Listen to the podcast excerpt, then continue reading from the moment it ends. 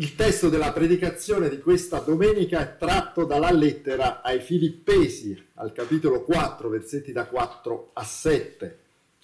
La lettera ai Filippesi viene scritta dall'Apostolo Paolo nella prigionia, in un momento in cui c'è anche la possibilità per lui di martirio, di essere ucciso.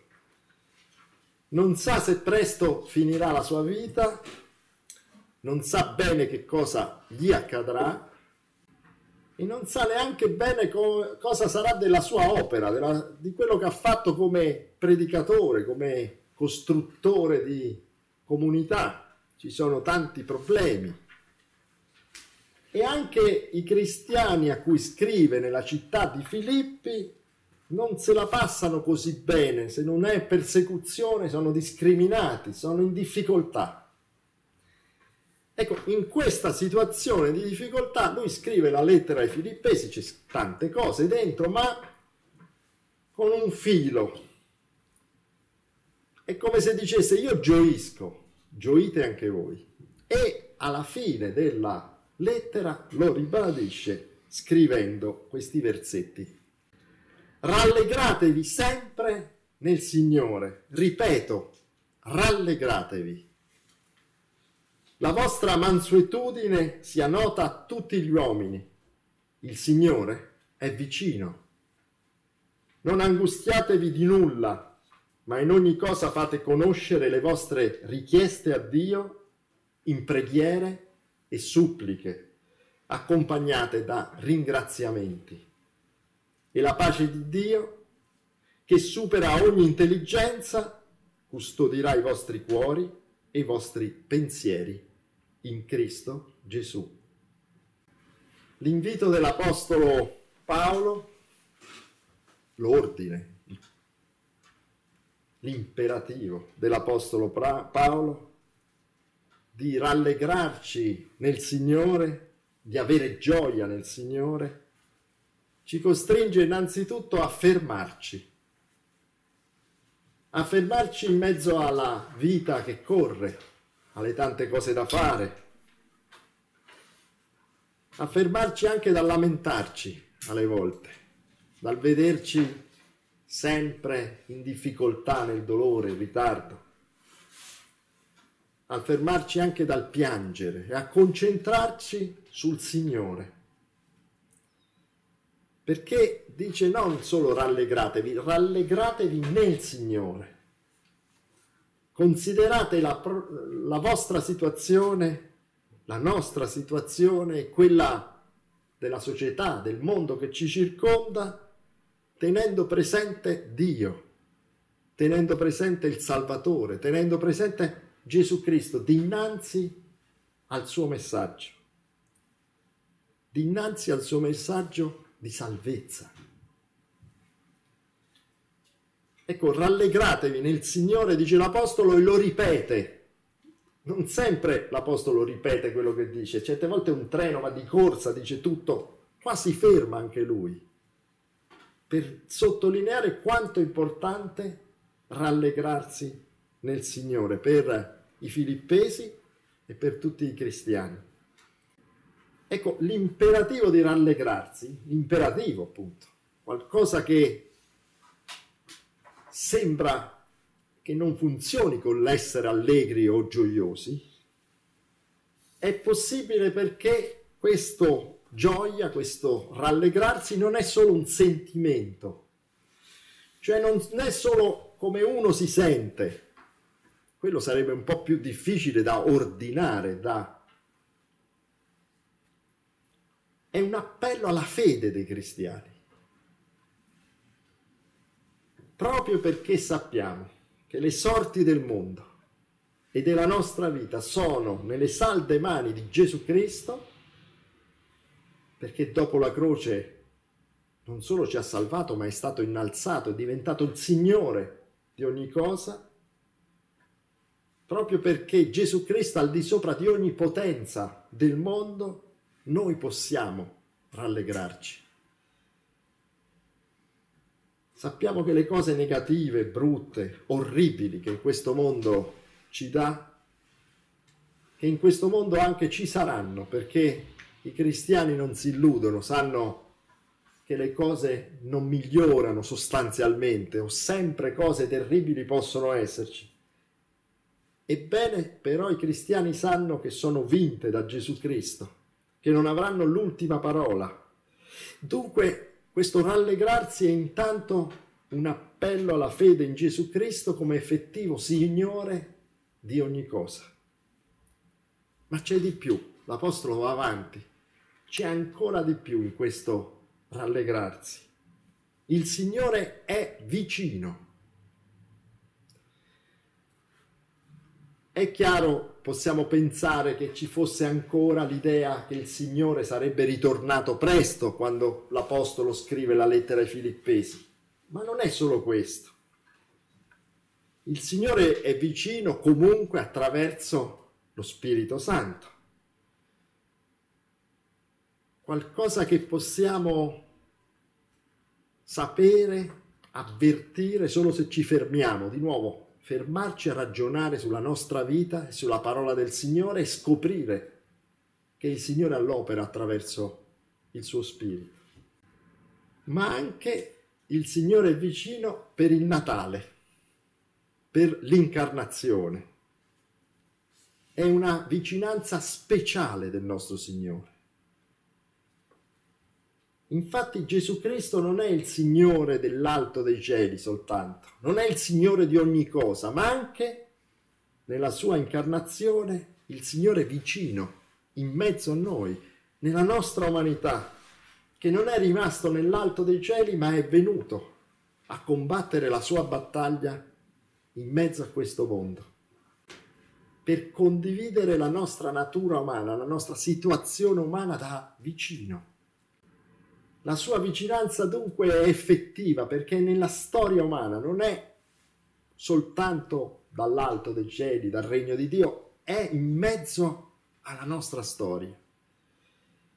E quando diciamo che il Signore è vicino con lo Spirito Santo, sappiamo che Gesù Cristo, avendo sperimentato la nostra natura umana, i nostri sentimenti di lontananza, paura, difficoltà, fame, sete, allora è ancora più vicino. Grazie allo Spirito è vicino alla nostra debolezza e noi possiamo confidare nella sua vicinanza proprio grazie a questo. Il Signore di ogni cosa è anche colui che è vicino oltremodo a noi. È per questo che possiamo avere gioia e anche qua non è una gioia momentanea, non è appunto un sentimento, una cosa che ti ha data bene, ma ragionandoci bene, la gioia è una condizione di base del credente. Il credente non può che essere gioioso di base. Certo capiteranno tante cose, quello è chiaro, certo non sempre questa gioia sarà fulgida, ma è una come una base, o dovrebbe essere la base del credente, una stabile gioia del sapere che l'opera di Gesù Cristo per noi, l'opera di salvezza, ci garantisce, ci salva. Ecco, è il Salvatore, non solo il Signore di ogni cosa, non solo colui che è vicino a noi nella nostra umanità, ma anche il Salvatore. Questa è la base della gioia cristiana. Abbiamo colui che ci ha salvato, ci salva e ci salverà.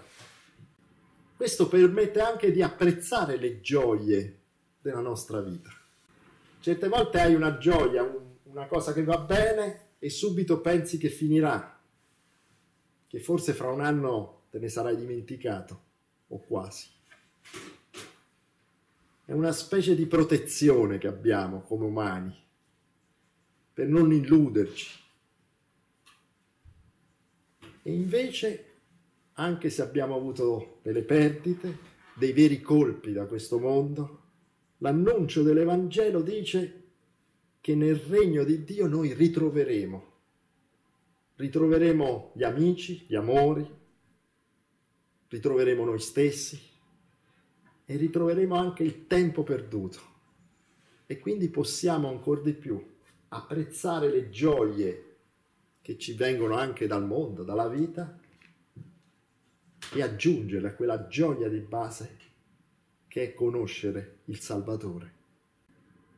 Ecco, questo imperativo ad allegrarsi è anche di più. Purtroppo ci sono tantissime cose in questi quattro versetti, o purtroppo per grazia di Dio. È anche un modo diverso da affrontare la vita, rallegrarsi.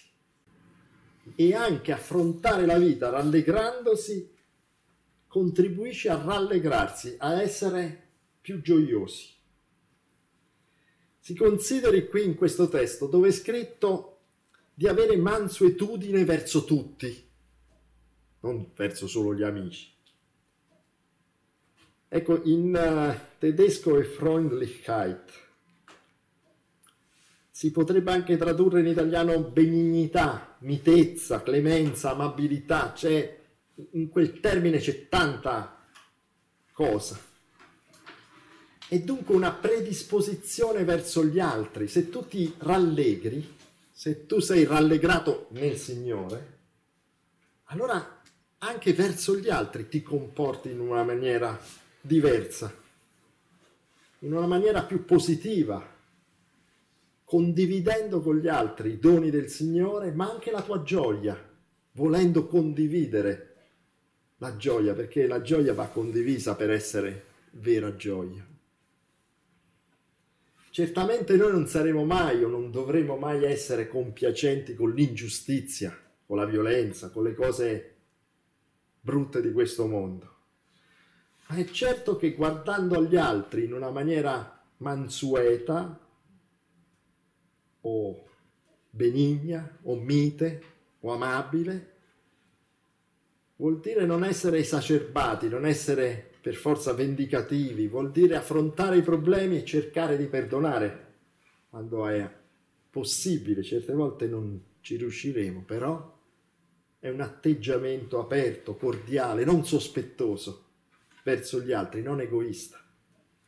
E attenzione, l'Apostolo Paolo lo diceva ai filippesi, non lo diceva a gente che stava forte e tranquilla, era gente in difficoltà, e diceva siate amabili verso tutti.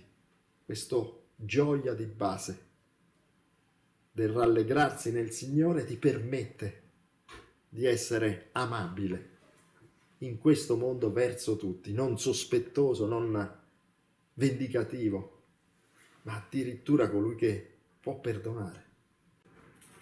Io lo so che rallegrarsi non è semplice in certe situazioni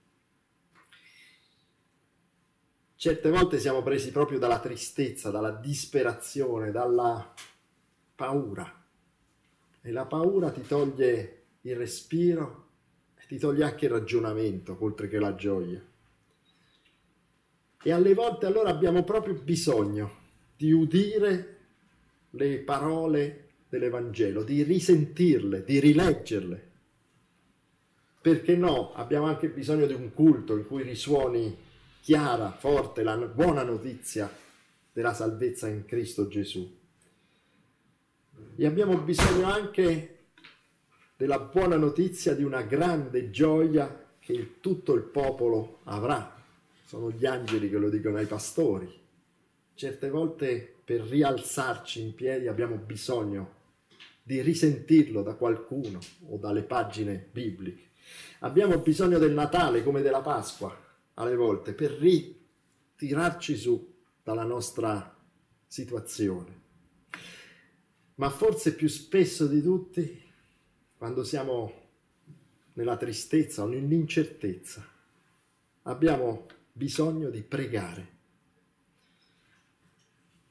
Il modo per sentire la vicinanza del Signore, il modo per rallegrarsi nel Signore inizia dalla preghiera dalla preghiera di ogni tipo. Vedete, l'Apostolo fa un elenco, suppliche, ma anche ringraziamenti.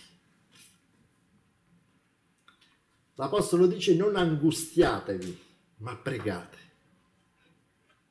E nella preghiera non solo fate conoscere tutto ciò che vi turba, che vi toglie gioia, gli inutili dolori come canta un vecchio inno, ma soprattutto dice ringraziate.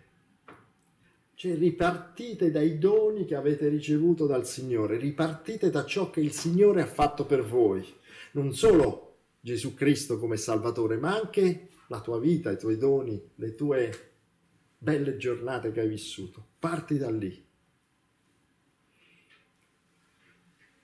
E quella vicinanza del Signore che si ottiene con la preghiera, con l'ascolto, con l'affidarsi a Lui, dà gioia, dice l'Apostolo, e pace.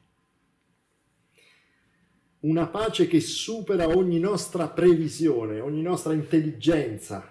Come i pensieri di Dio sono più alti dei nostri pensieri, così quella pace più alta di quello che noi potremmo desiderare e sperare. Il testo dice qualcosa di clamoroso. Questa pace, la pace di Dio, ci custodirà. O meglio dice, custodirà i nostri cuori, ancora più forte. Custodire è lì un verbo militare, eh? è il custodire delle guardie, è il custodire del forte, quella pace custodirà i nostri cuori, quella pace che ci dà Dio custodisce noi stessi, i nostri pensieri, i nostri cuori, il nostro io profondo e fa in modo che non siamo strappati dalla disperazione e dalla rassegnazione di questo mondo. Pur se siamo in mezzo alla tempesta, la pace di Dio ci custodisce fa in modo che noi non impazziamo dal dolore, che noi non ci rassegniamo, che è la cosa più terribile che possiamo avere. Ecco, forse facciamo fatica a crederci alle volte. E per questo l'Apostolo dice che quella pace di Dio supera ogni nostro desiderio e pensiero.